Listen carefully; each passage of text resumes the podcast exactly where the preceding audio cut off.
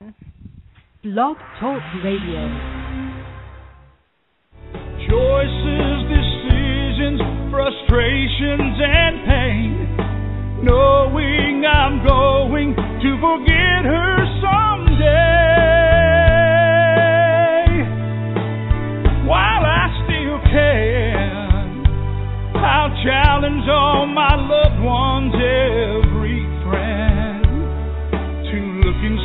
their hearts and understand that I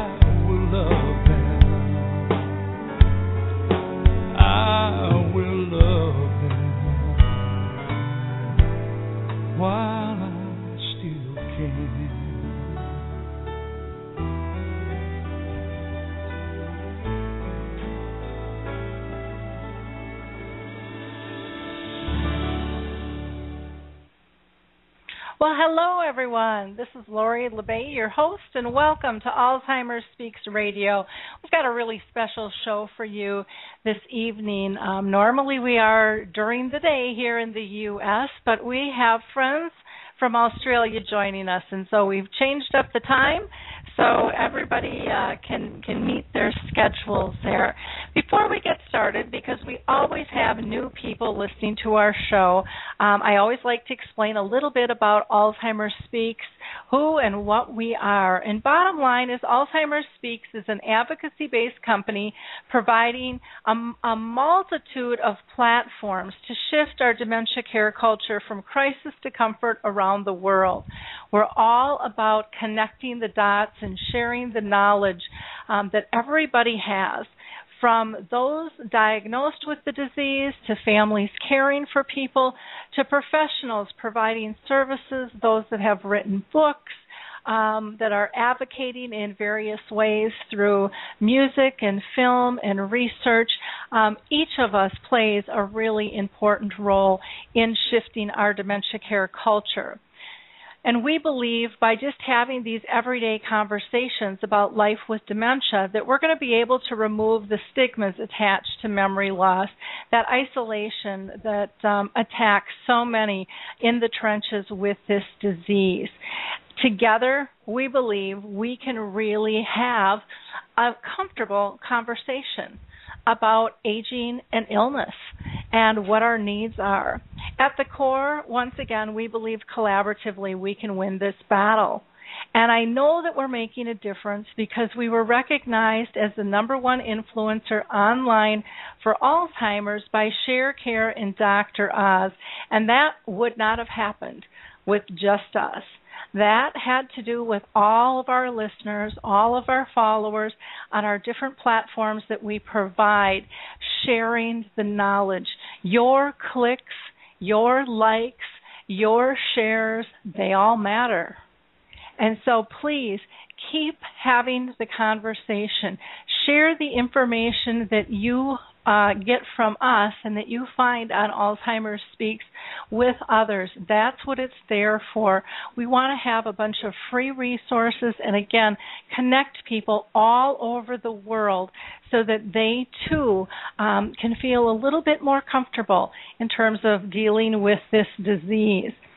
I feel real strongly, um, being a daughter who's been on a journey for 30 years with my mother with dementia, that we really need more than one one way to approach this disease. Um, it ebbs and it flows and it changes, and each of us as, as care partners. Um, or carers or caregivers, whatever you call it, wherever you live, it makes no difference. It's the same role.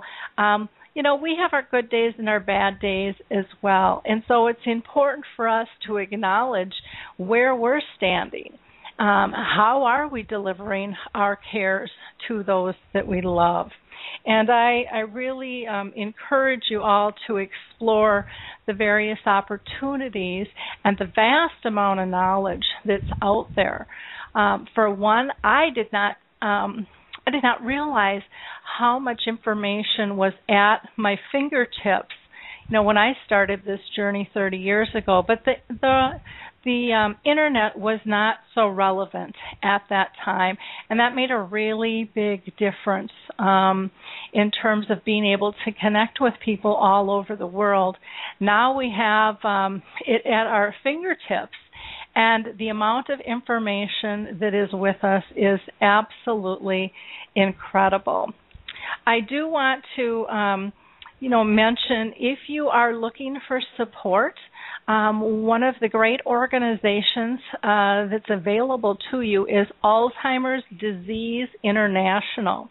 And they are the association of associations all around the world, of Alzheimer's associations all around the world. And you can reach them by just going to www.alz.co.uk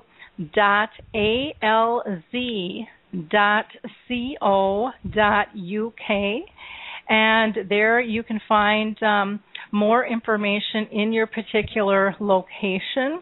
I also always like to mention Alzheimer's Studies which um, has some clinical trials on tau right now. And so, if you want to get involved in terms of research and helping the next generation deal with this disease, Alzheimer's Studies um, is a great way to go. And you can just go to www.alzheimersstudies.com.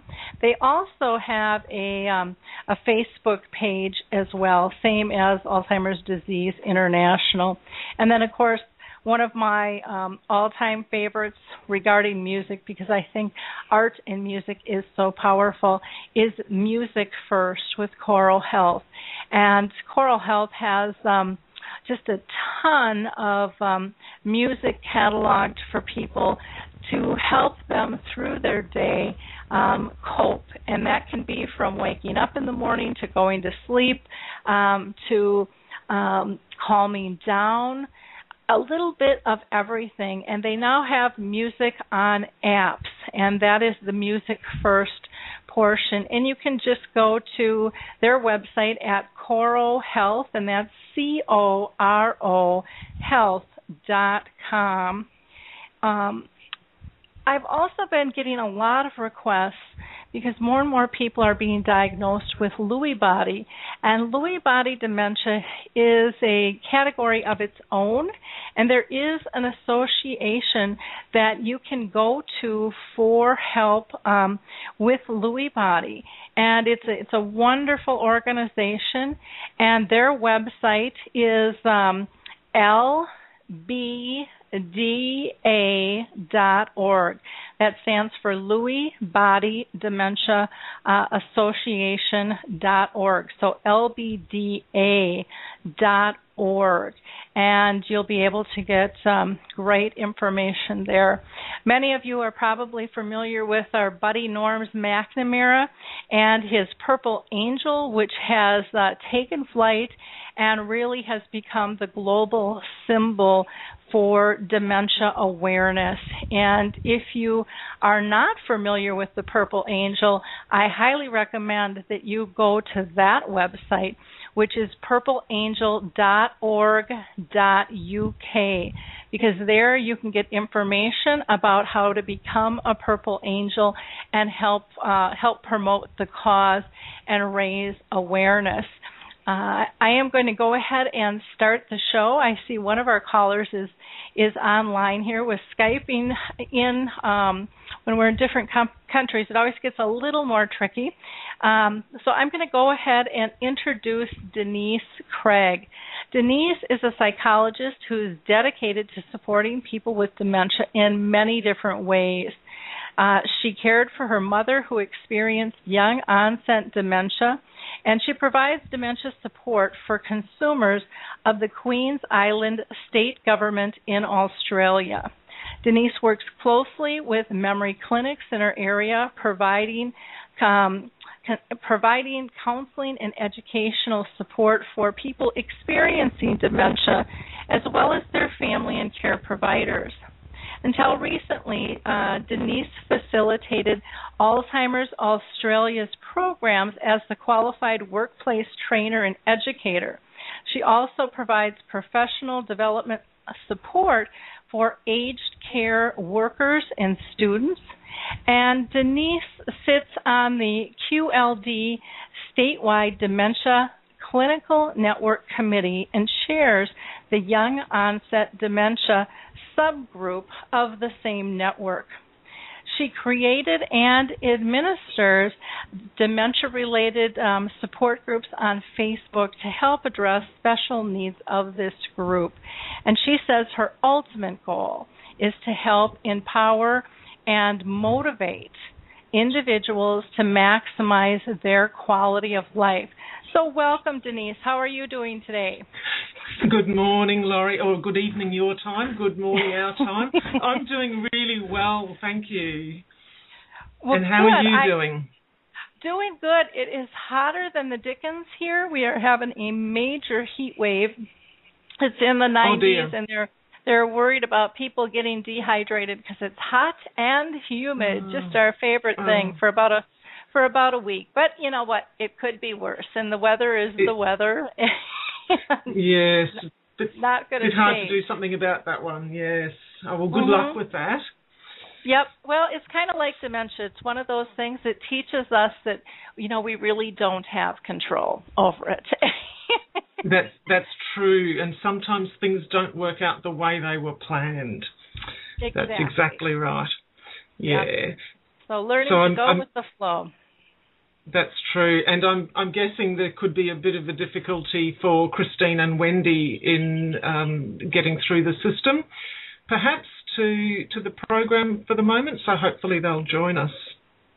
Yeah, I'm hoping so. It, it you just never know, and if they're listening, um, all they have to do is go to uh, the Skype button on the home page of the radio show and click that. Um, you typically need to have your Skype opened already when you click on that button.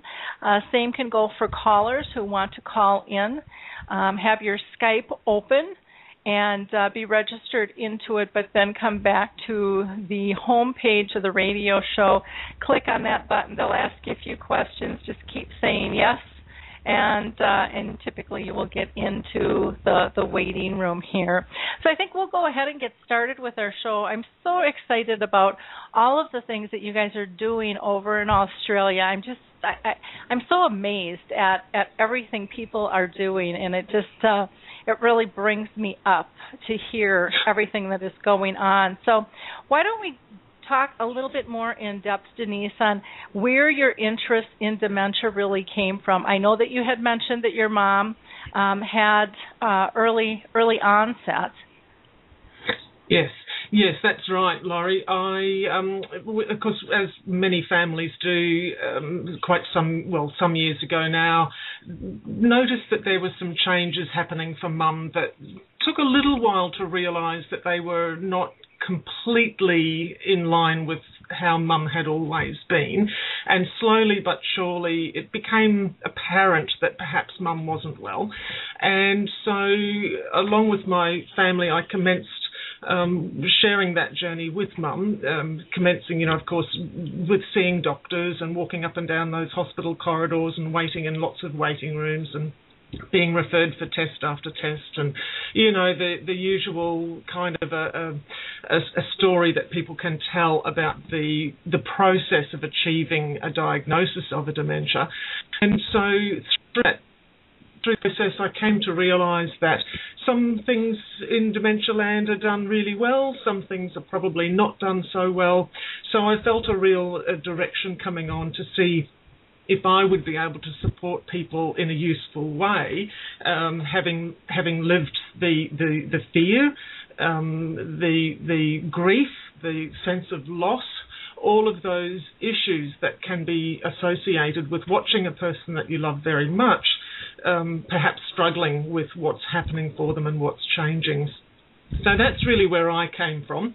I, um, I, I spoke to the lady who is now my manager, and uh, and I said to her, look, in due course, I want your job. She was really kind enough and generous enough to uh, support my um, position into the world of um, supporting people with dementia, and so that's very much what I do now and uh, and enjoy. Wonderful. Well, good. Well, I see that Christine and Wendy have um, been able to join us, so why don't I go ahead and introduce them, and then we'll continue our conversation here. So I'm going to introduce Wendy Kudell first. Wendy was diagnosed with younger onset dementia about five years ago at the age of 55. At the time, she was looking, uh, or she was working full time as a payroll officer in the private health sector. Wendy has three daughters and four grandchildren, and she currently lives alone. She was a member of the Consumer Dementia Research Network for 12 months and currently coordinates a support group for people with dementia. Wendy has given several talks regarding her journey over the last couple of years, and she's done TV and magazine interviews in hopes of changing the stigmas attached to younger onset Wendy wants people to understand the challenges are very different from those diagnosed over 65. Welcome, Wendy. How are you today? I'm very well, Lori, and yourself?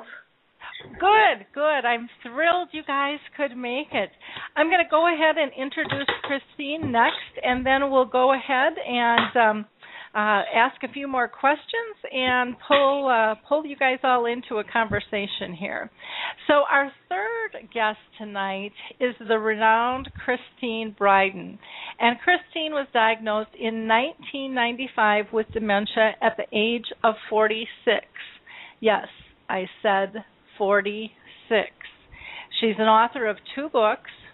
Who Will I Be When I Die? and Dancing with Dementia. Christine has an honors degree in uh, uh, biological science and a master's degree in business administration and a graduate diploma in counseling. Her career started with research in the pharmaceutical industry in England, then scientific publishing in England and Holland and Australia.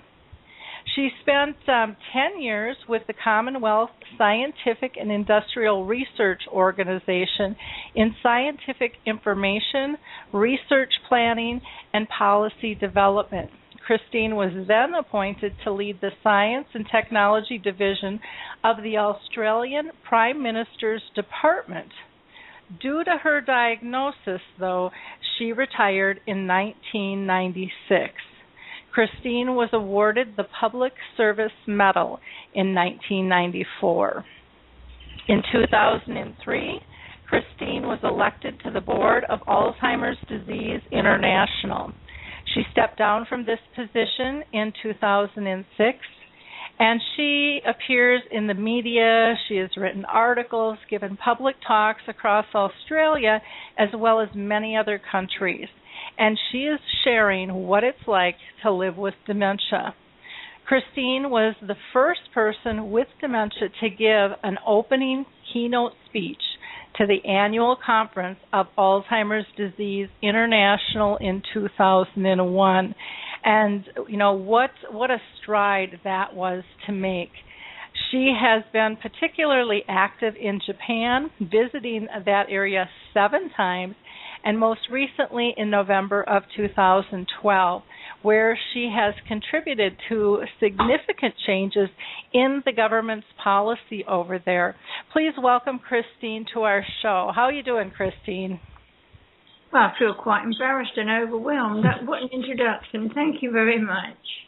Well, you you know, all three of you um, I, I'm just so excited to have here because you all have such terrific voices and missions and this passion, which I share with you in terms of shifting our dementia care culture.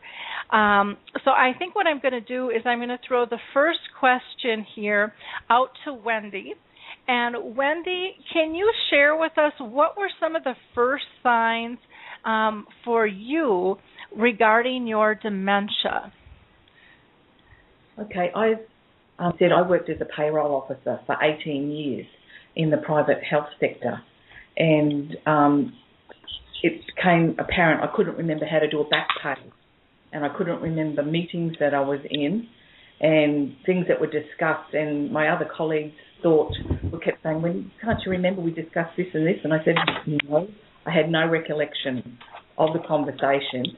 And I honestly thought they were just um, making a joke of it, thinking I, I and but when I realised I had no recollections of any meetings or conversations, and I started on a couple of occasions I took things out of the oven with my bare hands, or I had put the key in front door, and I thought this doesn't seem like just normal stuff. And I went to my GP, and she just thought it was menopause.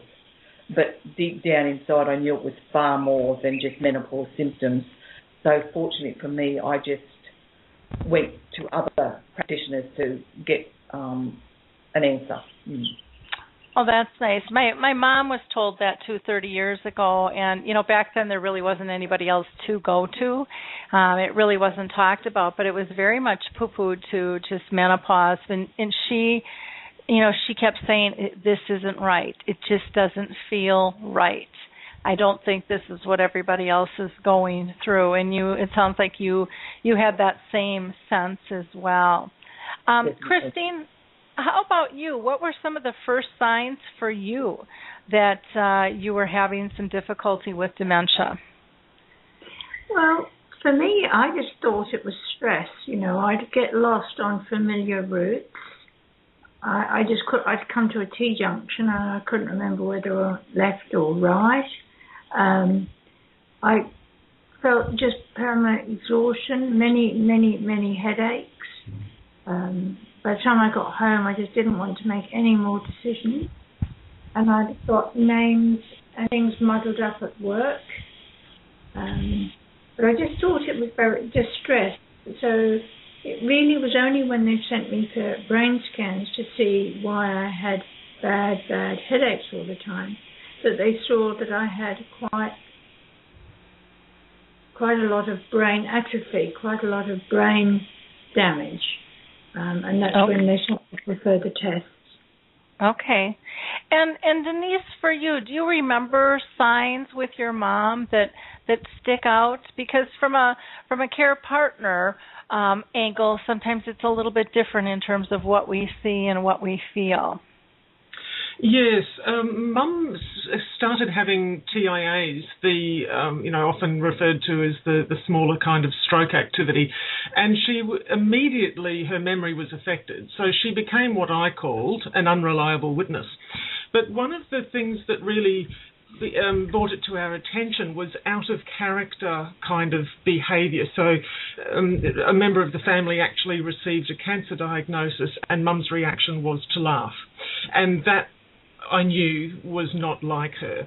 So, it, but it really took a little accumulation of things to happen. And actually, a friend of hers rang me to say, Denise, what is it that's wrong with your mother? And at that point, I thought, right, something's clearly wrong. Um, but you know, when when somebody does something out of character, sometimes you get a little bit irritated with them rather than understand that actually there was something going on for her that was affecting the way that she behaved yeah, so a little bit different. Okay, well, great. Um, let's talk about how you felt when you got diagnosed. And um, Christine, I'm going to throw this one to you. When when you finally got your diagnosis, how did that hit you? Well, I, I was totally disbelieving. I just felt that, well, I did say, I'm far too young. This is not, you know, it can't be. It's got to be something else. But when that diagnosis was confirmed after a few months of testing with another neurologist, um, it was just awful. I became quite depressed for a year or so. That's when I wrote my first book. Um, and in fact, the the impact was terrible for my girls because my youngest girl was only nine. Um, other one was about 13, I think, and my eldest was 19. And it was just awful for them to be told, which is what I was told, that I had five years till I went into a nursing home and I'd die within three years. Well, I've obviously outlasted that prediction but it was awful at the time. Yeah. Oh, yeah. Just uh, I I can't even imagine how devastating that is. Um I know when my mom got diagnosed, you know it was it was pushed off so far because they they poo pooed it and then when she was finally diagnosed because uh, she started having symptoms in her mid 50s didn't get formally diagnosed um until her late 60s and at that time they said she's the age of a 3 year old don't let her out of your sight. And we were like how did we get here? And they're really they didn't really talk about um how long she had to live. It was just but it was really all about she she's not going to have any quality of life and she's not going to be able to interact. And and that was so far from the truth um in terms of of how things have have played out and so it's but it's still devastating because um, so many people are still getting the comments. I think like you are when they get diagnosed. I think it's gotten better, but there are still a lot of people getting information um, just like you got with no hope, and um, how how devastating. Wendy, how about you? Um, what was it like when you first heard the words that you had early onset? I think I just felt so numb. It was very hard to absorb, I think. And then, so you're having your geriatrician give you that diagnosis, but then you go out and talk to your family and friends, and they all saying, "Oh no, you've got nothing. You're fine, Wendy. We don't think you've got anything wrong with you." So you you're in this like limbo land, thinking, "Well, have I got it or have I not got it?" And then sort of from what we were told also that I would be in nursing home within three years. And so then we started making decisions. Like I gave up work after six months because I thought that was where I was going to go. Well, and and that's an excellent point that you bring up because given the information you're getting from the experts, you are making big decisions in your lifetime based that that's accurate information. And you know when it's not that can be just as devastating in terms of trying to have to regroup again and and try to figure things out. Um, denise what what are your thoughts on uh, you know, well, maybe share, you know, what uh, what it was like when your mom got diagnosed, and then we can kind of get into your thoughts as a professional and what you what you see in this arena as well. Oh, look, I, I share what um, Wendy and Christine have said. It, it was, from my point of view, it was horrifying. Um, Mum was only young. Uh, she was extremely well. She could outwalk me, and not many people do that. Um, she wasn't a drinker or a smoker. She she just was so incredibly healthy. So it had really come out of left field. Apart from the fact that it took a couple of years to actually get the clinical diagnosis, and during that couple of years, we certainly were preparing for the diagnosis, but terribly frightening. I mean, I, I guess I panicked a little bit. There are the issues of, okay, what can we do now to make a difference for mum now? You know, where should we travel? Who should we contact? What can I support her to actually do while she's able to enjoy doing all of these things? Mum also was working at the time um, we did, of course, then have the opportunity, or I, I, I, made the opportunity occur to take her away for a holiday. So, so we went away and, and travelled in, in, Australia for a couple of weeks and uh, set about um, spending a little bit of time with people who had been really important to Mum in the past. So we did that type of thing. Um, um, but certainly, I guess for the offspring of a person um, having this diagnosis, there's also the oh, is there a genetic component to this? Am I actually sharing in my own future? Is is that a part of this as well? But I set out to support mum as best as I possibly could, and uh, and and learn constantly from the experience of us all as a family, and as best as I could from mum knowing that I would take that knowledge with me for the rest of my life. I would spend my life doing what I could to utilise that knowledge to the benefit of everyone else. And of course, some of my understanding has come since we lost Mum in 2009, and I accept that that that is the way that it is.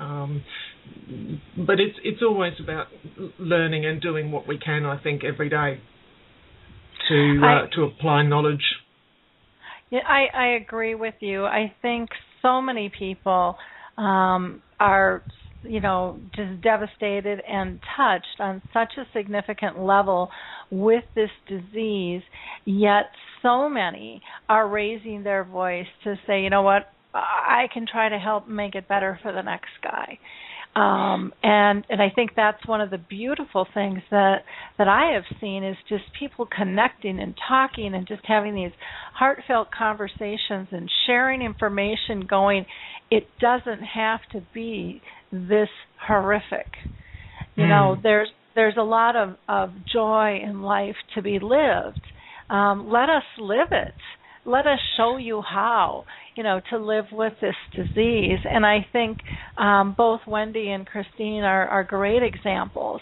of still living life you know not just curling up on the couch with a diagnosis um, and and and going forward with what the doctors originally um, had told them do you see uh, things have changed at all over in Australia in terms of approach from medical professionals, or do you still see people getting um, these types of comments when they're diagnosed?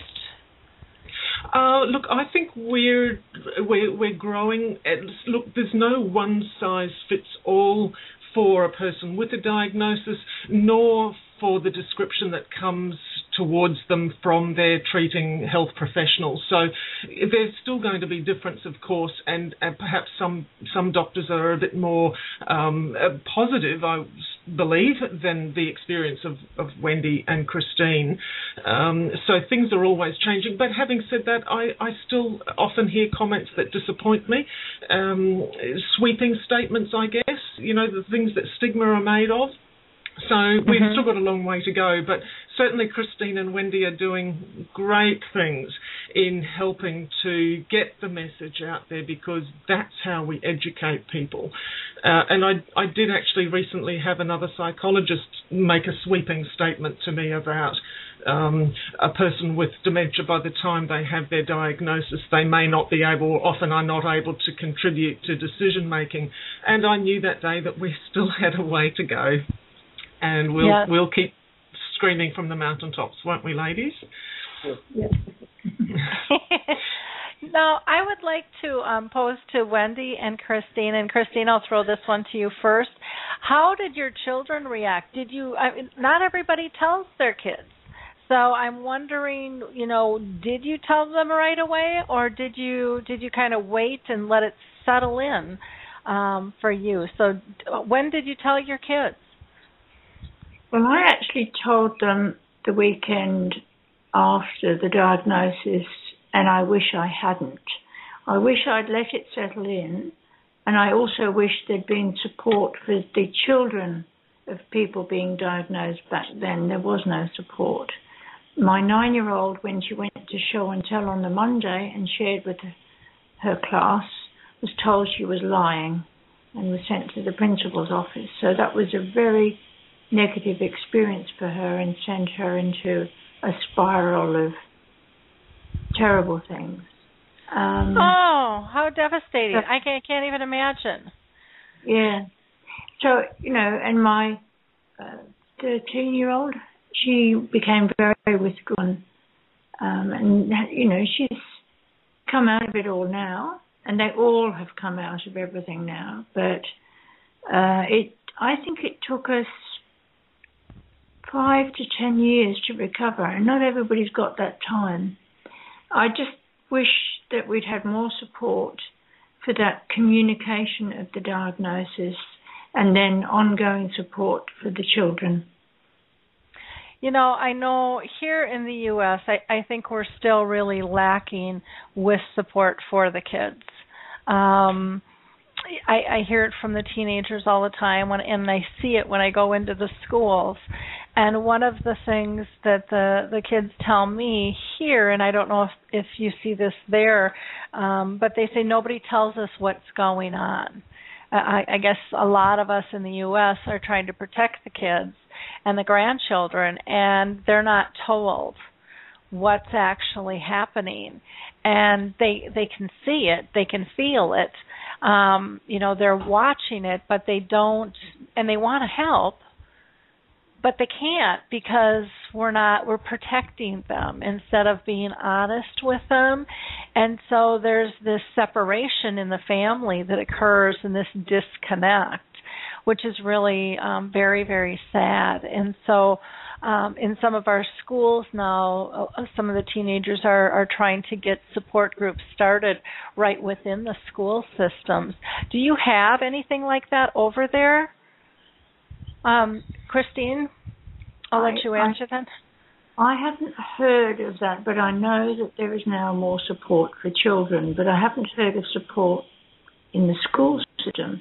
But I think our Alzheimer's Australia has a lot of information for children of young people with younger onset dementia. Wonderful. And and Wendy, how about you? When did you uh, tell your children? Um, on the day, one daughter was with me at the diagnosis, my youngest, and I did talk to my older two um, on the same day. Um, but they were adults at the time.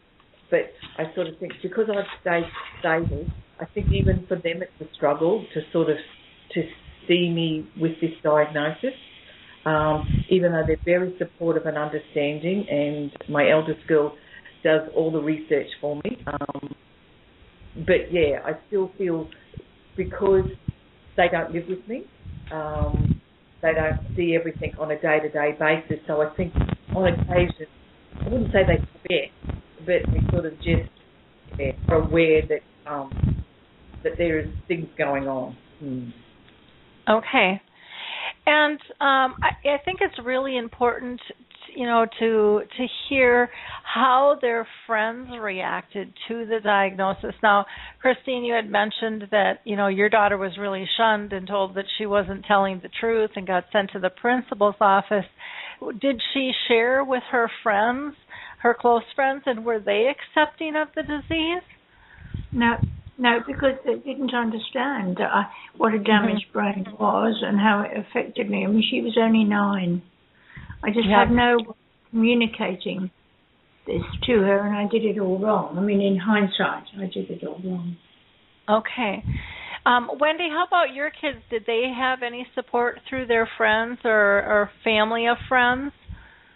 It's not something they've ever discussed with me, so I really don't know. It's probably not. Yeah, I'm not sure why I haven't asked that question, to be quite honest. But yeah. Okay. but it, yeah, I'm.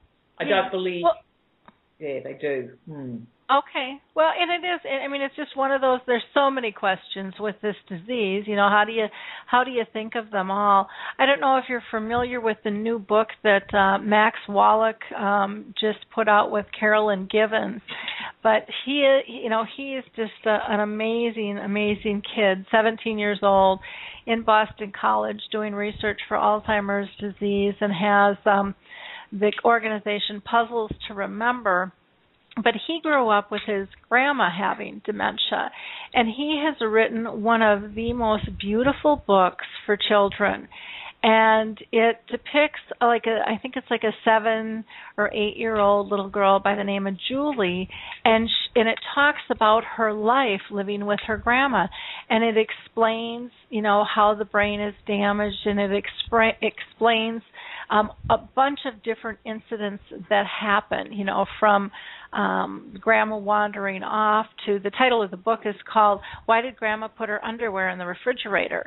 But it's all these, you know, little things, and it's just done so well and so precious, and it's all about their connection and their relationship and they show how not to lose the relationship but they talk about all the feelings um, you know that come up and and what can happen during the process of this disease. But it's just it's so beautifully done. It just brought tears to my eyes reading it. It's very simple and it's you know got all these fun little illustrations.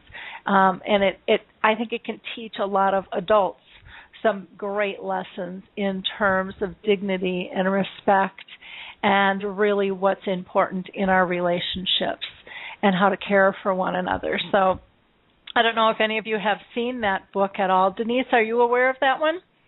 No, but I've scribbled the details down now. Thanks, Lori. No, I was not aware of it.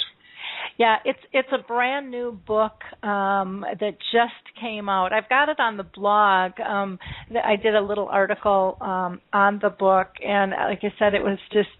Uh, I, I think it's. I think communicating with our kids is so important, um, and letting them feel part. And, and they're so precious in terms of how they connect and um, many times, especially with the young ones, so non-judgmental, just so mm. accepting that you know it's not it's not a big deal, and us adults make big deals out of out of things that mm. a lot of kids kids wouldn't.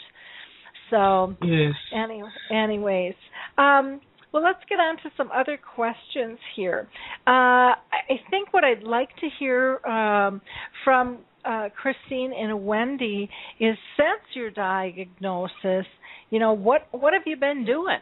You know, how how has life changed for you? And Wendy, I'll throw this out to you first.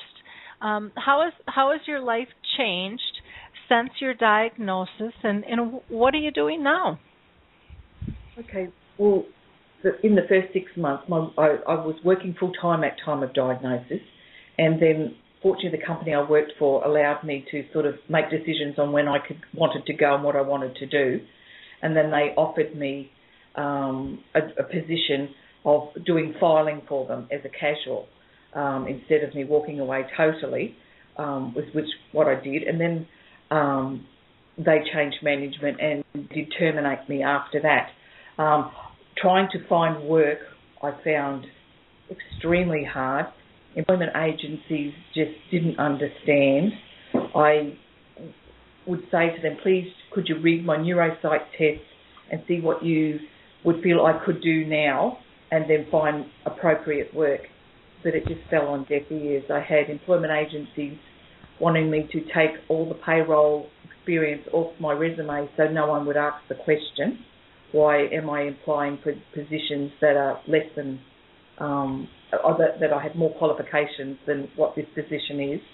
I found that that took a lot to work through and to let go of, um, and I've now came come to the conclusion that I walked away from that idea of working, and so therefore I um, needed to do something else still worthwhile, and to feel that I'm not wasting the time that I have. And I think that's the biggest thing that overwhelms me, that wasting time. And so therefore I try to figure out what I can do to alleviate that in me. Um, and so therefore, fortunately for me, I met Christine and from then I did, I joined the CDRE, but found that that, that was um, more than my capabilities at this point. And I think that's a big thing is okay, I can't, I couldn't do that, but now I look at what can I do, um, and so therefore, looking, being the facilitator of the support group is something I can do, and so I feel I can contribute.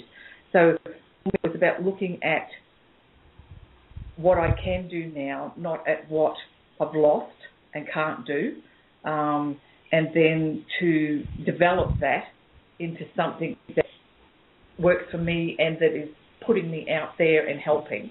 Um, but I still find I get caught up with this day to day stuff, and sometimes that frustrates me and it concerns me that I'm not achieving as much as I'd like to in a day, but we're working on that.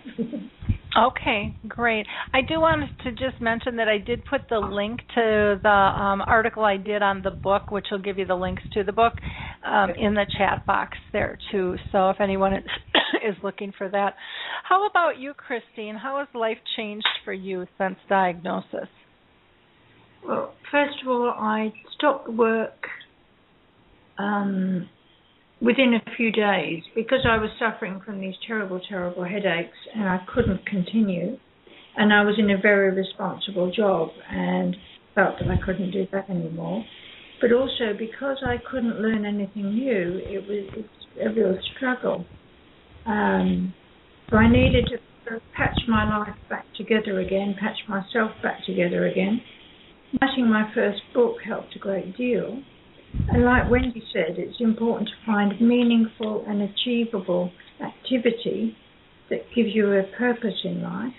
And for me, that's been my years of advocacy um, with the books and with the articles and with talks and through the internet support group um, DASNI uh, since two, year 2000, helping setting that up, making Alzheimer's disease, putting a petition to Alzheimer's Disease International for them to include people with dementia.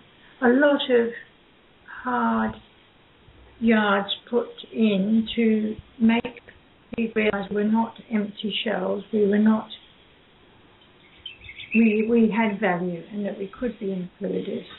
Um, and then working in places like Japan. Um, and as Wendy said, it is hard every day. You do get very exhausted with just ordinary things anyway, so it's hard to put a lot of effort into the meaningful things because you get dragged down by all the ordinary things like trying to sort washing or just remember that you've got washing on. All those things take a lot of brain power. Um, but putting my efforts into talks with Paul's help has been really, really good for keeping me going. Okay. Now I did put a link to um, DASNI in there, and for those of you that aren't familiar that, with that, that's the Dementia Advocacy and Support Network, um, which is an international group as well, and they just do some some fascinating um, fascinating work. So that's definitely something that you'll you'll want to check out. Christine, would you mind talking about your two books and and what they're, you know, why you wrote them and and what they're like? Well, I think the first book came out uh, arose because I was so frightened. Who will I be when I die? I mean, who will I be when I die of dementia? If you die of some other disease, you think you're still going to be you, but if I die of this disease, will I still be me? That was the question I was trying to grapple with. And I wanted to go public. I wanted to come out with this disease because it felt like it was a joke you know, Alzheimer's disease or a senior moment or what have you. And I was quite angry and passionate because I was only 46 and it didn't seem like that that would still happen, that it would be seen as natural part of aging. Um, so I wrote the first book, and then just before it got published, I realised I was quite lonely, and so I signed up to an introduction agency and met my husband, Paul. So things have gone really well since then. And I wrote my second book because my Japanese publisher actually commissioned it in time for the international conference in 2004. Then it was translated, you know, then published in English later. The second book talks about what it feels like to have dementia and what you can do to help as well as gives a bit of an update on my life. Um, and it's written from the perspective of talking to people through DASNI and talking to others that I've met around the world, trying to give a sort of whole, whole approach to how we feel and what you can do to help us. Wonderful. Well, I, I, I think it's so um, interesting, um, you know, your your books and even your connection to Japan and them seeing the value um, in this. Um, and I also wanted to to have you, if you wouldn't mind, because I think it's a very interesting and was so brave of you when you met your your husband to be when you told him about your disease. I don't know if many would be as brave as you. Are you are you willing to talk about that just a hair and share with people yeah, why why you told him? I do write about it in my second book, so I've been public. Um, well, first of all, I didn't tell the introductions agency because I didn't think they'd actually sign me up for any blokes if I told them. But then when I met Paul, he was the second bloke I met, and he was just so lovely. So we talked for about an hour, and then I thought, well, look, I'm going to have to tell him because I have to let this poor fellow, you know, say bye bye gracefully. But he he just wanted to look after me for the rest of my life, which has been a real blessing. Um, and his father died of Alzheimer's disease, so it's not as if he doesn't know what he may be in for in the later stages. So it's been really wonderful, and he's really, as a former diplomat, has really enabled me to travel the world and give talks and arranges things and really helps with that advocacy. And with the second book being called Dancing with Dementia, it's a sort of metaphor for the way Paul and I dance to the ever changing steps, the discordant dementia. It's changing day by day, week by week, month by month, and Paul and I have to adapt, adapt the dance steps to music of dementia. Not that you really call it music, really, but you know, it was a metaphor that I used. Well, and I think it's a beautiful metaphor because um, there is it is about being spontaneous and about being in the moment and you know about moving together you know and and I love that you know to me with dancing I mean you've got to have a relationship with that partner you know to make the moves flow. And and to me that's what dementia is really here to teach us to do. How do we how do we flow with one another in a in a beautiful in a beautiful dance? How do we not lose um, our relationships which i think many people um, give up on and they get so overwhelmed with um, tasks and they they forget about the the core of the relationship and so I think it's a beautiful, beautiful book title. Um, Denise, anything that you you want to add on that topic? Uh, actually, yes, thank you. I just like to say, in reference to Christine's books, um, they they were actually the first books that I read when we had Mum's diagnosis, and I found them more helpful than all of the experts put together. And I say experts lightly in that um, really talking about allied health. Christine's books were absolutely beautiful. It was so lovely to read the words and thoughts of a person who had experienced a diagnosis and the changes firsthand. So I owe Christine a great debt uh, for what I was able to gain from her books. Um, and I did have the pleasure of meeting Christine at a conference recently. And actually, during that conference, I saw Christine and Paul dance quite literally, and I have to tell you, they were the life of the party. They danced so well. I I can believe lovely. that. I can I can believe that. Um, when you're so I just from the way you describe your relationship, even from the get go, you know, you said I had to tell him he's such a lovely man. You know, Mm. um, there's just that connection and that respect um, right away that you know we shouldn't lose that to any disease.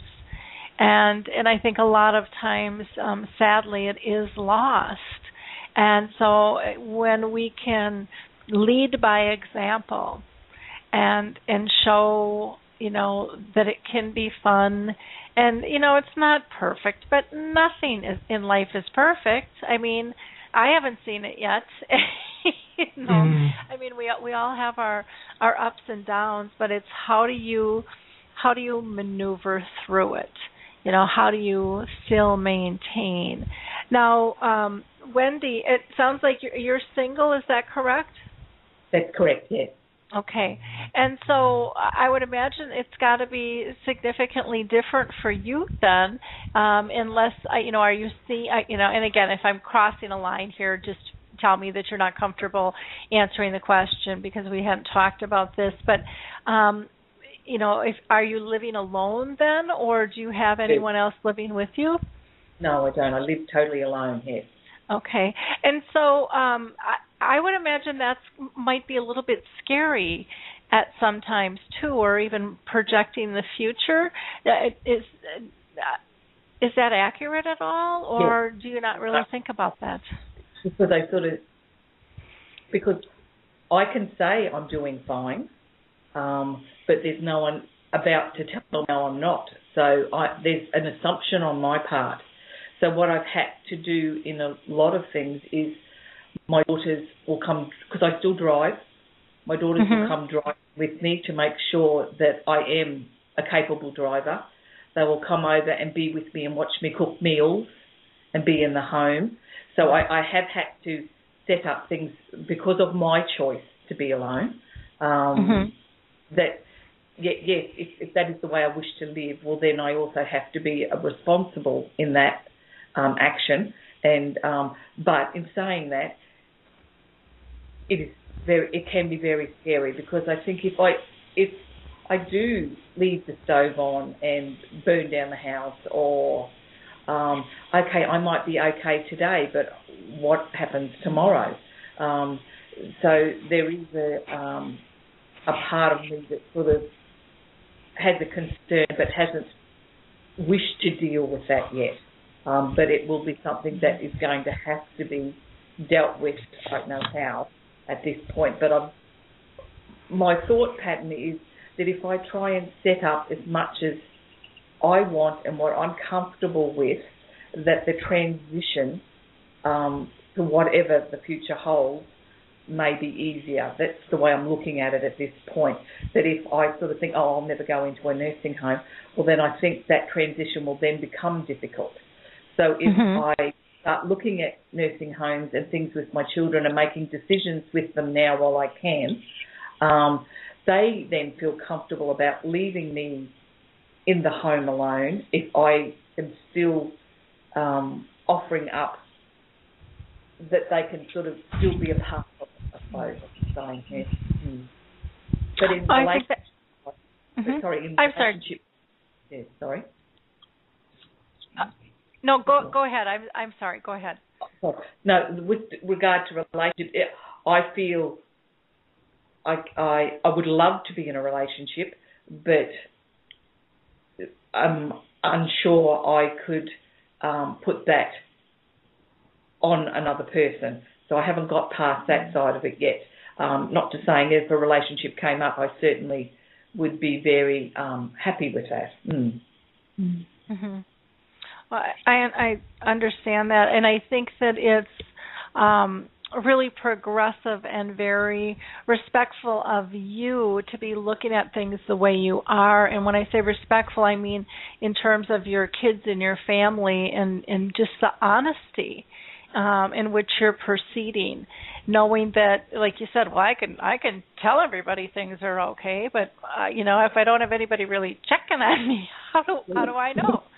Um, I I can see that being very valid. We're having a um, next week on the 23rd. We're doing a, a two-hour show. We're dedicating it to driving, and one of the women um, on the show is going to talk about you know that she stopped driving because she lives alone and she wasn't sure when that day would come because she didn't have anyone to tell her.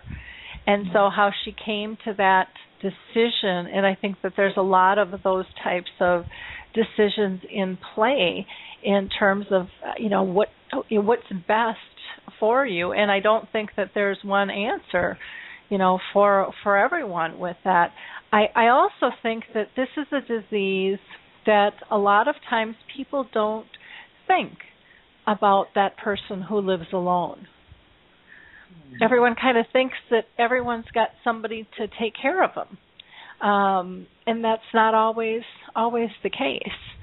And that's, uh, that's very true. Laura. Yeah, yeah, sorry, sorry to interrupt, but I think that's very, very true. That point you make, and with the rates of divorce um, and people remaining single, it's it's likely to increase, and we need to look at resources and support for people living alone in the communi- community. exactly, exactly.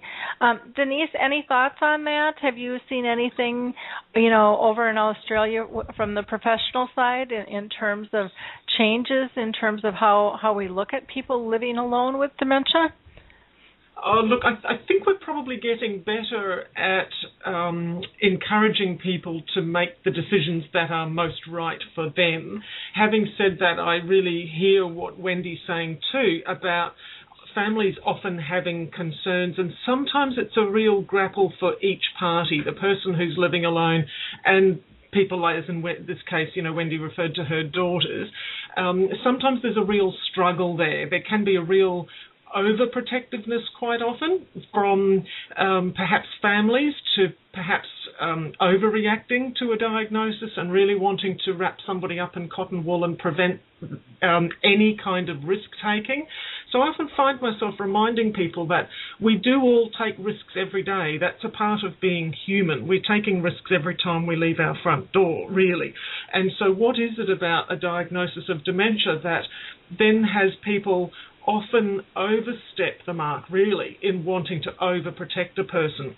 concern and support is fantastic. So it's really a dance with dementia, isn't it? It's about just testing the waters and, and, and being mindful and supportive and really trying to support another person to live as true to their abilities and values as they possibly can. So I think from the medical point of view, I think that just over time, I, I think we're getting better at really seeing more and more of this, as Christine rightly said, divorce rates and so on. We we do see this happen often, but again, doctors as well can be very protective and fearful of a worst case scenario. So sometimes we then brainstorm a person's um, right to make lots and lots and lots of decisions in their life, and it's about trying to support and empower them, and perhaps put support services in place. It may be a matter of a service provider giving somebody a call every day to check that they're okay. We're getting more technology as well. Christine, you, uh, uh, sorry, Wendy, you mentioned the, the stove.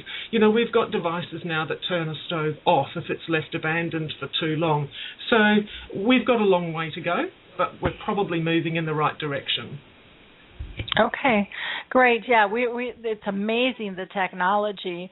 It's almost a little scary. I had um Samsung who really wanted to donate some some video cameras for uh to be able to monitor somebody with dementia to kind of uh, help the caregivers know how things were going. And I thought it would be really a, kind of a simple thing to to help them find. And so many people were worried of kind of the big brother approach and mm. who's really going to see the video and um, is it really a dignified thing and there were a lot of questions that came up over mm. this um, great tool but again with any great tool there can be misuse too and yes. uh, you know how it how it's a, how it's adapted and I think that uh, all of those you know have to be done in a respectful dignified mm. fashion now, I can't believe our hour has gone by. We can still continue to talk, but I but I also want to be respectful. Um, Christine and Wendy, are are you guys still comfortable chatting a bit, or do you need to run? Well, we're both getting a bit tired, and I'm conscious that Wendy has to drive back home in in the rain. Oh, well, yeah, drive back home still. So maybe we could wrap it up with one more question. Okay, that sounds that sounds good. And and Denise, if you're able to still stay on a little bit longer, that would be great. Um, yeah, are I'm you fine. able to do that? Okay. Yes, well, I am. I, I think what we'll wrap up with then is the question, and I'll throw this to you first, Wendy, is if you could say one thing to others who are being diagnosed, what would you tell them? Not to sort see it as your life's over um, to, as I said before, to find out what you can do now and run with that instead of what you can't do and what um, has changed in your life. You're on a new journey, I think, and you just need to develop that new journey into things that um, are going to make you comfortable and okay and happy. Um, and if it's about getting out there and doing something totally different, but you're capable of doing it, go for it. Instead of just sort of giving up. Mm-hmm. Um, I'm a very firm believer that the positive um, attitude is what's keeping me um, stable.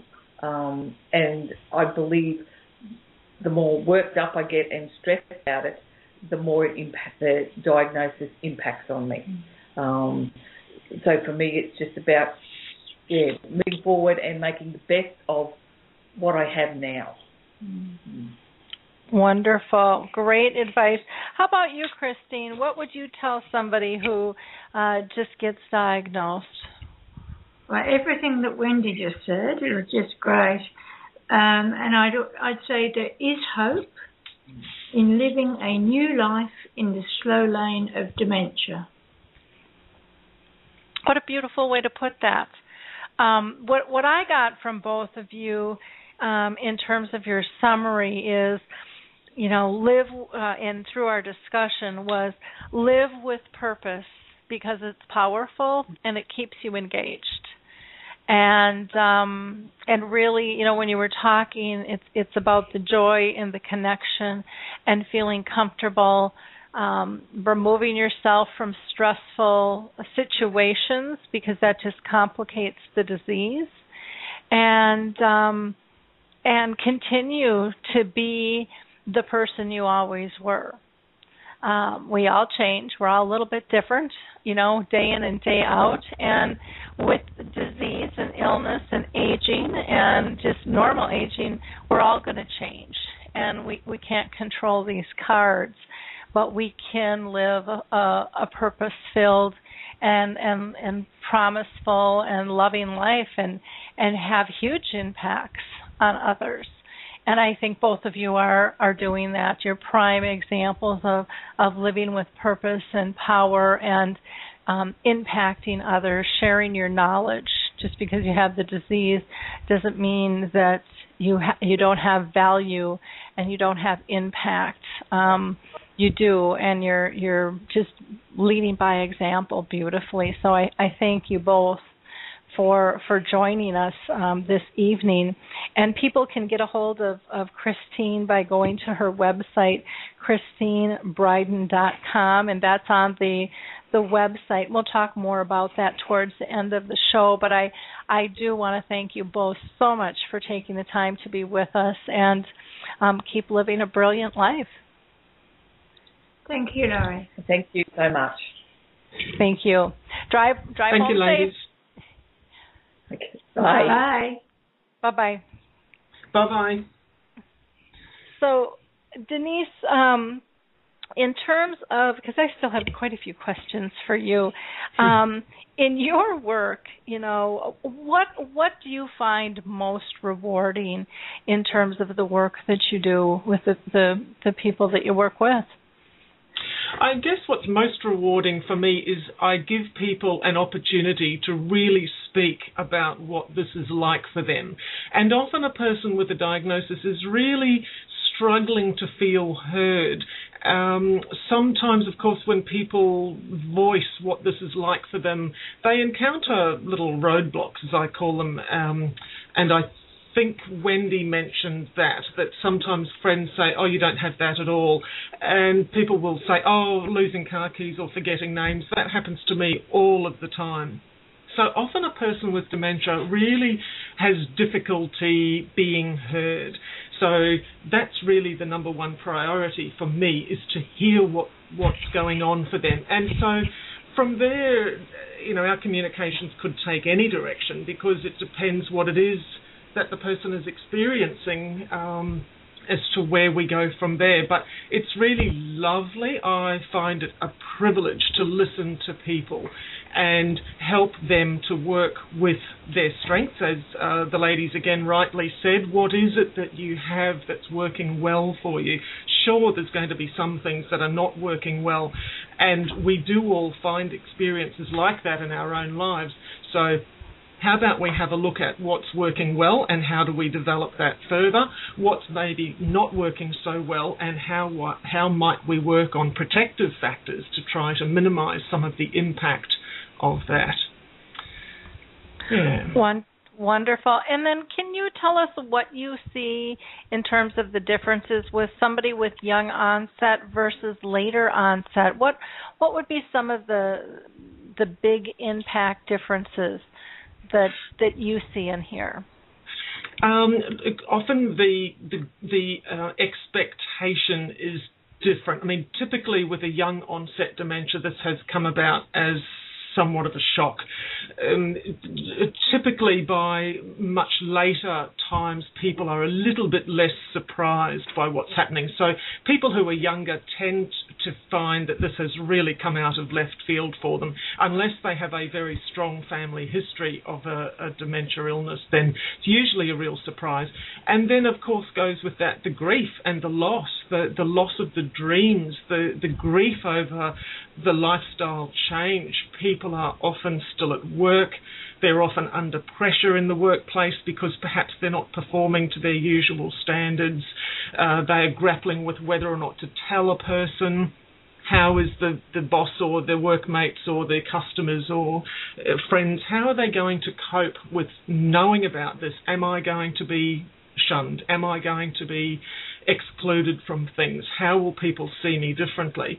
They also tend to have uh, more likely to have a younger family, as Christine did, um, of course, and the issues which go along for the family as well. So that can be different. They're often still paying off a mortgage. You know, they're they're contributing to the financial running of the family. So those things tend to be a little bit different. There's a big overlap with, with a later onset dementia, but certainly lots of uh, issues I think are sharper for uh, younger people. And I tend to see some relationship differences too. Um, and now this is really unscientific, it's from my own observation, but I tend to notice often for a person uh, with a younger onset dementia, there, there's often an, um, a suggestion that perhaps the partner might like to, to go. You know, a person will say to the, the husband or wife or partner, look, go, you, you get on with your life.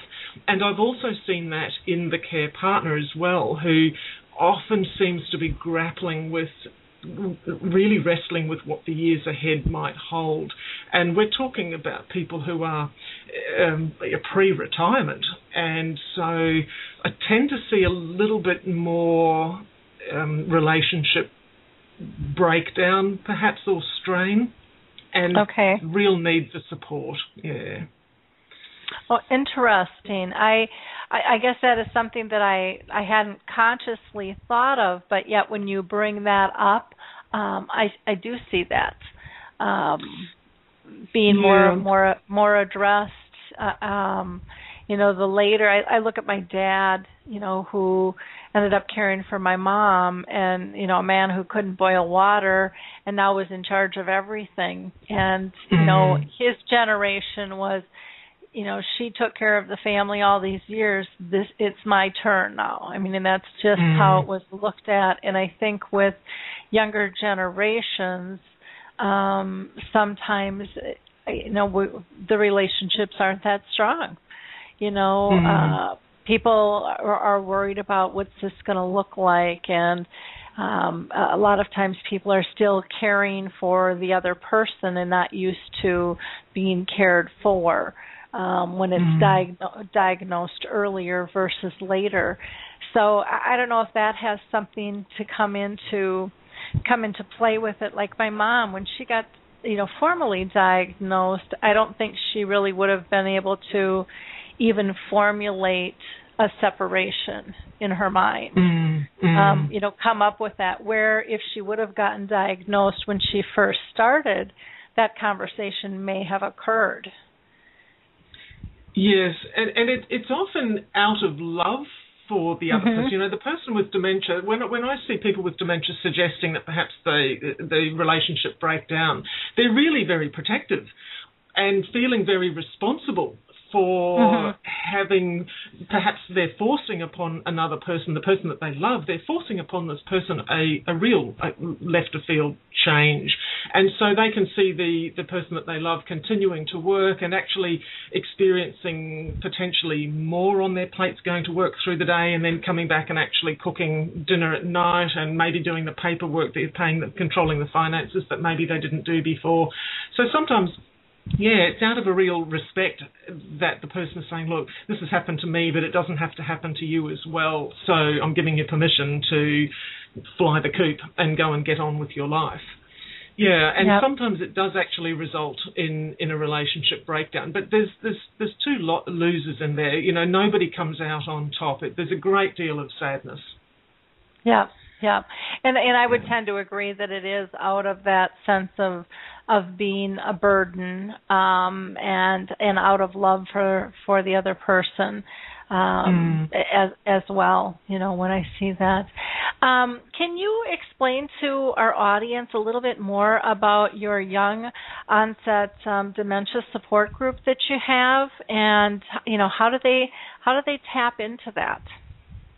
Oh, I'd be delighted to. Now, this page actually came about because I was seeing lots of relatively young people with dementia who would, of course, say, is there anybody else out there who's going through this, or is it just me?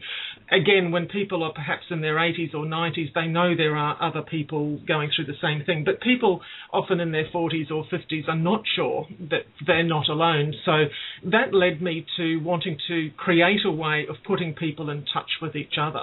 And I soon realised, you know, Australia's a really, really big country. America's very, very large. And often people are geographically isolated, and why should they be excluded? I think people feel isolated enough in the middle of a capital city when they're experiencing a young onset dementia without any of the extra burdens. And of course, even in a city, people may have difficulty travelling to a support group. So I wanted to establish a way of connecting people with young onset dementia with each other and also to provide people with young onset dementia uh, a forum whereby they could actually express themselves, remembering that what I enjoy most about my job is giving people an opportunity to speak and be heard. Wow, today we have social networking. And that's a really clever way of providing a platform for people to have their say and absolutely be heard. So uh, it's Young Onset Dementia Support Group through Facebook. So what folks do is usually friend the page so that they'll actually get the updates as they come through. And also, of course, go through and read either what is being posted by an administrator or they can actually read posts by other people with dementia. So, people with dementia who wish to um, t- tell their story and um, post something publicly are able to do that, and then their their words are being read very very quickly. And I, because I'm a, an administrator, I do have access to the statistics, and so I will see uh, how rapidly a, a word is actually getting out there how many people are reading. So so people tap into it to say, look, this is this is what this is like for me. This is what I'm finding, and I think there's a great deal of comfort in knowing that they're able to reach others who can then respond and uh, perhaps give them a pat on the back and say, well done, you're you're doing so well, etc., etc. Um, and sometimes people use it to identify others going through an experience that they can relate to, and they then contact each other privately. So, of course, I don't know how many people are doing that. I know that they're doing it. I know that people do contact each other and arrange sometimes to catch up for coffee or perhaps email each other or just have the, the private Facebook communications. Um, and I'll never have the statistics on that. So I always encourage people to get out of it whatever it is that's most helpful to them, whether it's reading something about the latest research or watching a vetted YouTube clip, um, gaining awareness that this program is on now, for instance. It's about getting out of it whatever would be most helpful. Now, beyond people with dementia using the page, there are also people such as um, decision makers in government who follow the page, which I find really positive. So that the voice of the person with dementia is actually getting not only to their peers, but also to people in government, to people who provide care either professionally or perhaps supporting another loved one.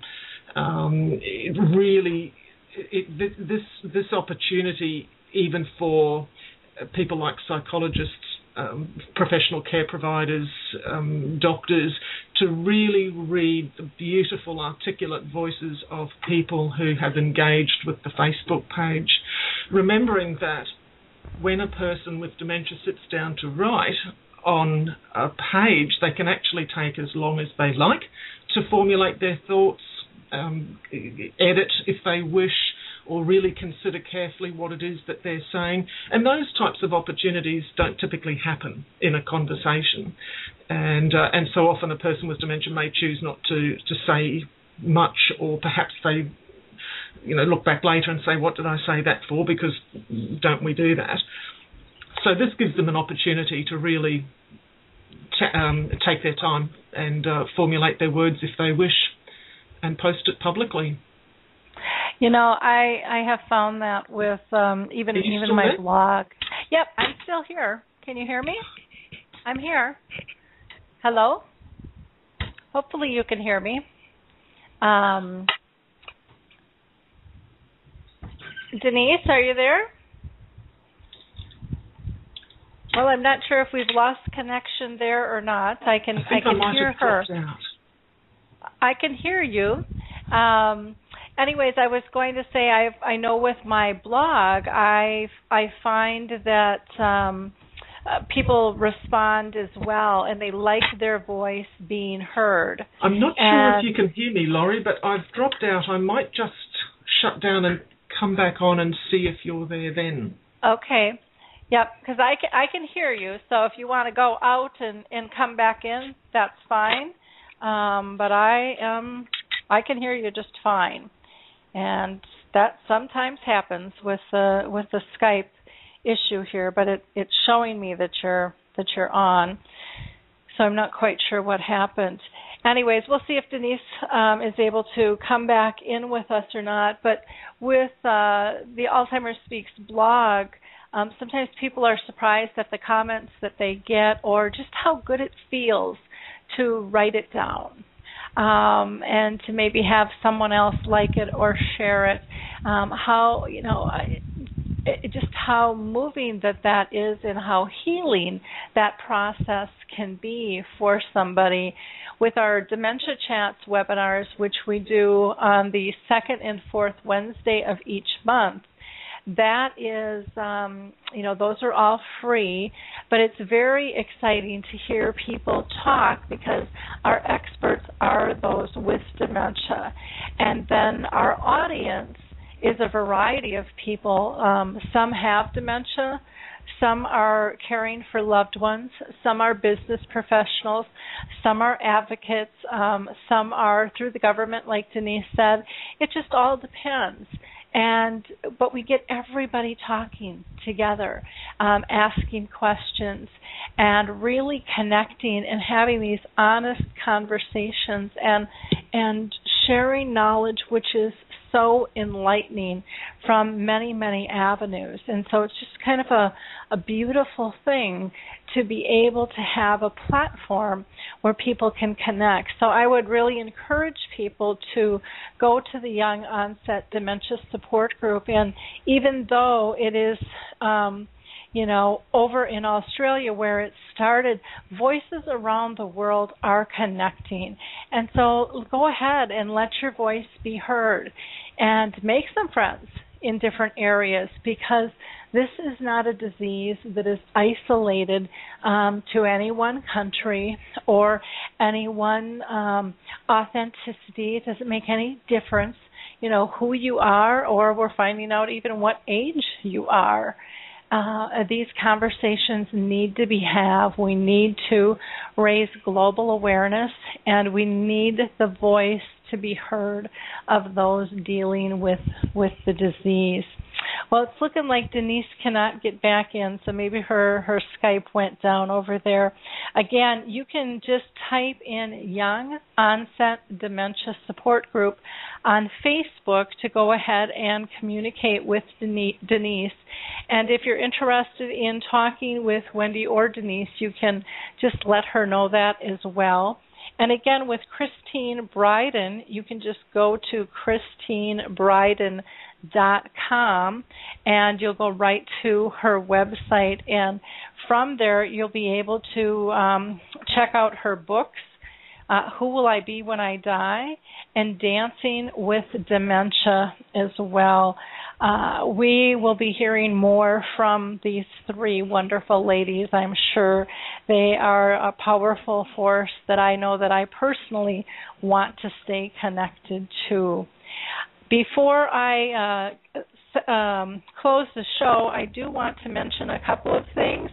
One, if you weren't able to listen to our last radio show, we had uh, author Linda Burhans on, and she really talked about her journey with her mom. She's an exceptional speaker and trainer, but she talks about the grief and and the blessings wrapped in the disease. And then we had Dr. Steve Humes on, who was diagnosed with Alzheimer's disease, and that was a, a quite fascinating conversation as well.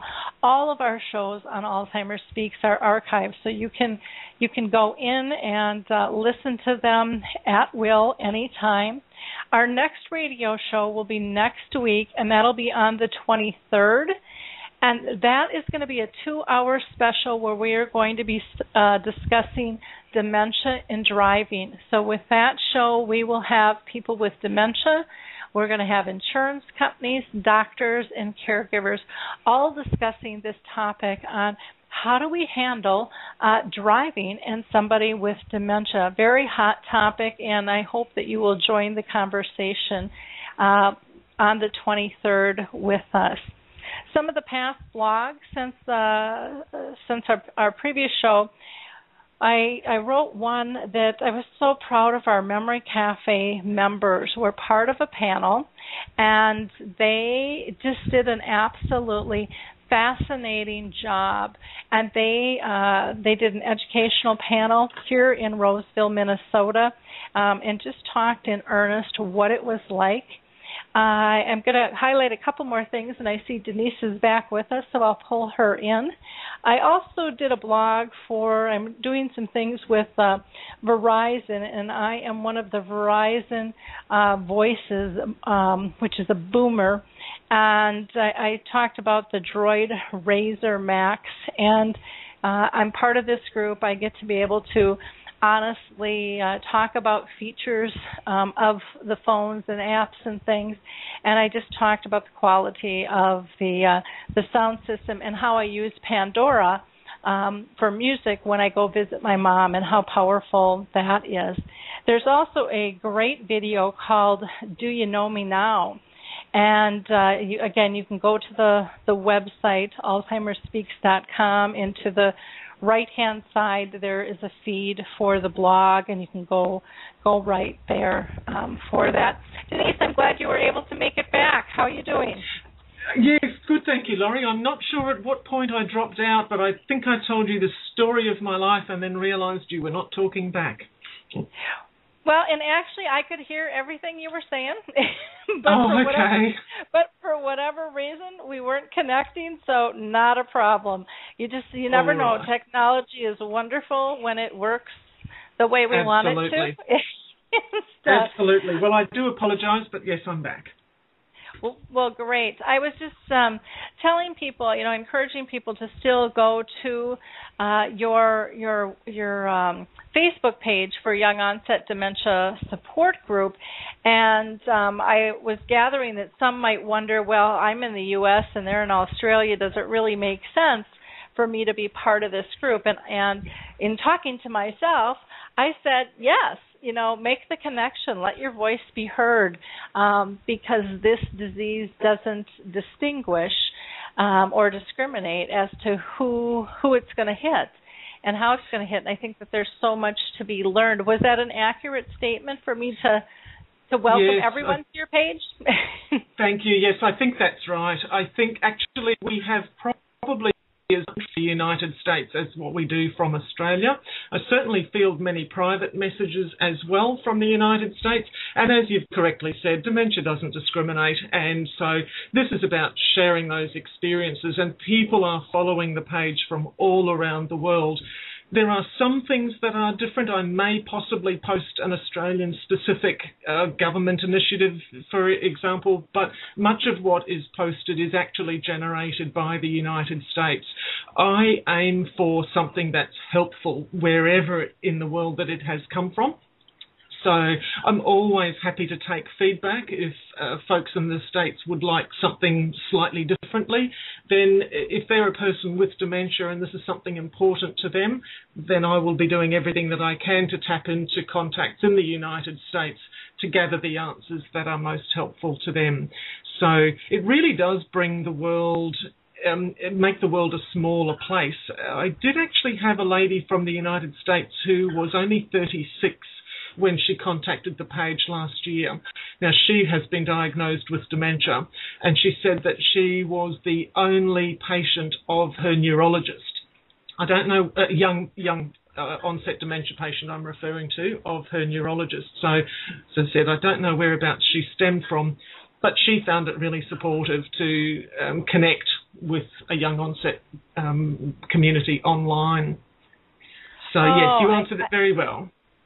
Yeah, I can't imagine that it's not and even when you said you post stuff you know for you know uh, what the government's doing over there i find it um, extremely helpful and it's kind of funny because i think every country looks to other countries and we all think the other guy is ahead of us and is doing cool mm-hmm. things because the grass is always greener on the other side but there's just so That's much true. to learn there's just so Absolutely. much to learn and um mm-hmm. and it's just a it's a beautiful inexpensive 24 hour accessible tool and it's just kind of asinine that um our governments haven't gotten behind um how to communicate uh, anyways here in the US they really have not embraced how to, you know how we can utilize this tool um, to, mm. to make a better world and mm. and I think that that's just so critically important. And it seems like there's a lot of uh, I mean, there's a lot of big organizations, but there's so many more, even small grassroots efforts, um, really mm. connecting people. And I think that that's just such a critical, critical piece. I know some of the other um, groups on Facebook. And, and again, I think it's okay for people to belong to more than one group, um, just like we do in real life. We have different circles of friends that meet different needs at different times. And, uh, you know, as long as you're feeling connected and respected, um, you know, that's really what it's all about. And hopefully you can get a, a laugh in along the way as well. And yes. uh and enjoy enjoy life. So I, I so appreciate all that you are offering people and um, and the significant work and dedication that you have in terms of shifting our dementia care culture. It's it's quite admirable and um, so needed, so so needed. So I appreciate uh, your. Always a pleasure, and thank you, of course, for what you do because I, I, really believe that it's by us all coming together and sharing our voices together that most effective change will occur. And I, I have likened this often to, you know, if we each operate entirely on our own, it's a bit like bailing out.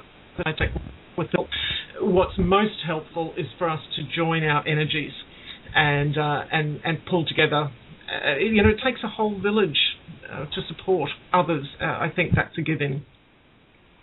Very, very much so, and I think it's uh, you know with this disease, and, and my audience has heard me say this a zillion times. I, it's a it's a blessing in many ways because it's teaching us how to be more collaborative, and it yes. is pulling the world together um, even though it might be um, disease and illness related. Um, it is teaching us how to better live with one another all around the world and how to learn from one another, how to share knowledge um, and research and just compassion. And that's that's a pretty big lesson um, yes. a, and a beautiful one that that is wrapped in this disease if we will embrace um, the positive, mm. you know, yes. that that can come. So, well, yes. again, I I thank you so much um, for your time and your expertise um, in sharing uh, with us today. And it was so much fun to have Christine and Wendy with us on the show as well. And again, I encourage our audience to go to the Young Onset Dementia Support Group on Facebook, or you can visit Christine Bryden's page and um, find out more about her her books. Um, there. And again, if you're looking for a, a, support group anywhere in the world, feel free to also tap into Alzheimer's Disease International and um, and find resources, you know, anywhere in the world that might be able to help you in terms of a physical support group, along with other other knowledge. And then um, last, I would like to just give a plug to Alzheimer's Speaks, um, our resource um, website. There, again, you can uh, tap into our dementia chats which happens twice a month. You can uh, find out when the radio shows are or hit the archives. Um, you can get to the blog. And then, of course, we're in the process of building the um, International Collaborative Resource Directory, which is where everybody can share information. And if you'd like uh, to learn how, just shoot me an email. Again, go to Alzheimer's Speaks dot com and just uh, click on the contact us and I would love to talk to you. Maybe one of our listeners out there wants to be our next guest. Um, we talk to anybody who has a passion to make a difference in the world of dementia. So thank you again, Denise. Thank you, all of our listeners. And please, if you haven't done so already, um, please go ahead and like and share and tweet the show. Push it out to your LinkedIn groups or Google circles, um, whatever it is um, that you can do to help raise the voice of all. Again, this is about bringing us together as one to improve the lives of those living with dementia. Thank you again, Denise, for joining us. Thank you very much for having me, Lori. Lovely talking to you, and good night, listeners. good night. Bye now. Good night. Ta-da. Hi, I'm Lori La Bey, and I wanted to tell you about Alzheimer's Speaks, which is another great podcast. You see, my own mother lived with dementia for 30 years, and I felt lost. Did you know every three seconds someone in the world is being diagnosed with dementia? Odds are it's going to hit your families too. We want to help you connect to services, products, tools, research, and stories so you can be prepared. Please subscribe to Alzheimer's Speaks on your favorite podcast platform.